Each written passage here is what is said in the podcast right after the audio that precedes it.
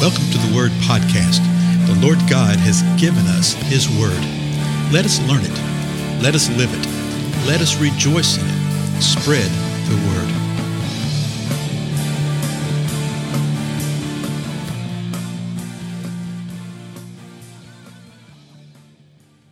Blessings, everybody. This is Dale. Thank you so much for joining with me on the Word Podcast.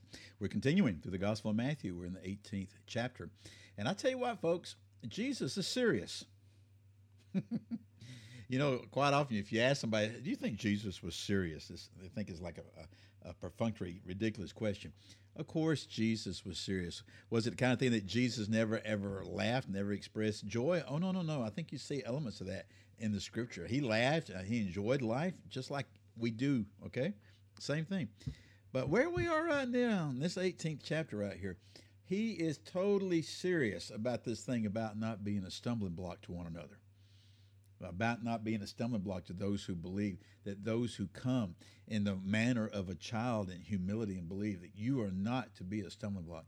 How serious is he? Let's go back and look at verses 7, 8, 9 that we just covered in the previous episode. Verse 7, Jesus says this Woe to the world because of its stumbling blocks, for it is inevitable that stumbling blocks come. But woe to that man through whom the stumbling block comes. Verse 8 If your hand or your foot causes you to stumble, cut it off and throw it from you. It is better for you to enter life crippled or lame than to have two hands or two feet and to be cast into eternal fire. Verse 9 If your eye causes you to stumble, pluck it out and throw it from you. It is better for you to enter life with one eye than to have two eyes and be cast into the fiery hell. Okay, now people are often confused about this and they go, well, what's he saying here? Does Jesus really want us to just whack off bodily parts one at a time, one at a time, one at a time, and seeking to catch this phrase, enter life? He said it in verse 8, he says it in verse 9. It is better for you to enter life crippled or lame. It's better for you to enter life with one eye than have two eyes. Well, wait a minute. The people he's talking to have, are already living, right? They have life. So, what is he speaking about here? It's better to enter life crippled and lame. It's better to enter with just one eye than two.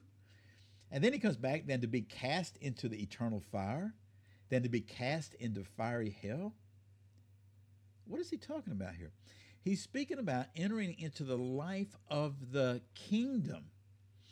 If you think that you can enter into the life of the kingdom and yet retain unto yourself the various things that you have that cause you to stumble, your little pet sins, your little things, he's saying, no, no, no, no. Remember, he, he's using hyperbole here to the extreme, okay? To the extreme. He's saying, you need to rid yourself of these things. Okay? You don't rid yourself to get saved. Okay? What you do is you believe and you're saved, and the power of the Most High God enables you to realize wait a minute, okay, I don't need to do this anymore. I need to get rid of this. You see it in Paul's writing to the church, some of those things I love. You know the passage where Paul said, Hey, those of y'all that used to be thieves, don't steal any longer, but rather work to where you can provide for yourself and for other people. And you say, okay, what's the big deal about that? Well, I think it's great because these folks were already saved. They're saved, and they're beginning to realize, okay, wait, yeah, yeah, yeah. I, oh, I can't do that stealing anymore. That's right. That's not right. The Lord's convicting, and the Lord is showing somebody through a leader, Paul, saying, hey, you can't do this. And they go, oh, okay. I mean, that's one of the most exciting things uh, when someone is saved. And then all of a sudden, they, they come to you and say, hey, you know, I, you know, I don't think I need to do this anymore, right? And you go, yeah, yeah, you don't need to do that anymore. You don't need to steal anymore. Right. You don't need to live in that kind of life. Sometimes it happens before they're saved. I love this, and I've, I've shared this before, but it's such a great picture. A dear friend of ours that uh, was a neighbor of ours for quite a while, and they uh, they said to me one day, "Now, if I if, if I get saved, you know, if I repent, confess, and call upon the name of the Lord, be baptized for remission of my sin." Of course, they didn't say it that way because they don't know the language of Zion. They don't know the Scripture. But they say, hey, if I get saved, do I have to give up my pot? Do I have to give up my marijuana? Do I have to give up my favorite pet recreational drug. They also didn't say it that way. They were just saying, hey, if I do this, do I have to do this? And I told them, no, you're looking at it the wrong way. Don't worry about that. Don't worry about what do I have to give up to do this. You know, just repent before the Lord and just watch what God does. They did. They were saved, and baptized. I mean, just gloriously. It's great. A few weeks later, they come to me and say, you know what? I realized the other day that I have absolutely no craving for the pot anymore. They actually told me that whatever they had around the house, they flushed down the toilet. they realized, wait a minute, I don't even want, I don't even want this anymore. That's how God does things. That's how He removes things. But if you come along and you hang on to that, okay, you need to be real, real careful. Okay? The Lord is saying this hey, remove these things, throw these things away from your life. If you think you're going to be able to retain these things and be a full body sinner and still enter in the kingdom, no, no, you're going to be cast in eternal fire. You're going to be cast into fiery hell. Jesus continues on now in verse 10. Remember the context now, what we just said. Verse 10 See to it. And boy, that's the line that Jesus uses here and there all the time. See to it. You know what see to it means? See to it? It means we need to do what? Let me hear you say it. We need to see to it. That means that you have a role and a responsibility. Anytime the Lord gives us a role and a responsibility, you know what? He gives us an empowerment and the enablement to execute that, to do it, to see to it. So when it says see to it, we are empowered to do whatever the Lord is about to say to see to it to do. So what does it boil down to? It boils down to obedience. It boils down to believing that this is the word of the Lord and then obeying and actually doing it. See to it that no one despise one of these little ones. So he's remember he's got the, the boy next to him and he's using him as an example. Okay? He says, make sure that you don't despise one of these little ones. Okay, I think he's talking about the children. There's no doubt about that, that he's talking about the children. Don't despise the children. Don't despise the children that are believing. Don't despise the people that are believers, that are adults, but they are living childlike. Don't despise them. Now, listen what Jesus says with the rest of the sentence. See to it that you do not despise one of these little ones.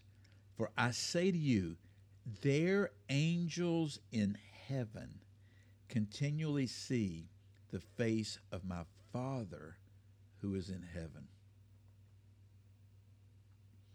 That is an interesting statement. I'm not sure, but I think Matthew may be the only one that gives us that. We'll see later, okay, that gives us that insight. He's telling this don't you despise these little ones? Well, why not? Because we're supposed to be uh, walking in humility with one another? Absolutely. Because their believers? Absolutely. Because they're children and you need to take care of children? Absolutely. But Jesus says, For I say to you, they're angels in heaven. See, each one of these has an angel in heaven. And that opens up a whole thing that we're not going to get into just because of the format of our time together. We may chase it some other time about angels and demons. If you're interested in that, drop me a note and I can send, you towards some resources that are very helpful, okay? But he's saying something that there's angels associated with every human right here. Okay, with every human, particularly believers.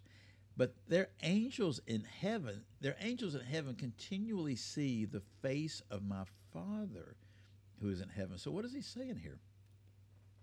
These angels see the face, they're in the presence of Father in heaven. They're in the very presence of God. And they're watching over, and they're the angels assigned, shall I say, to these children right here.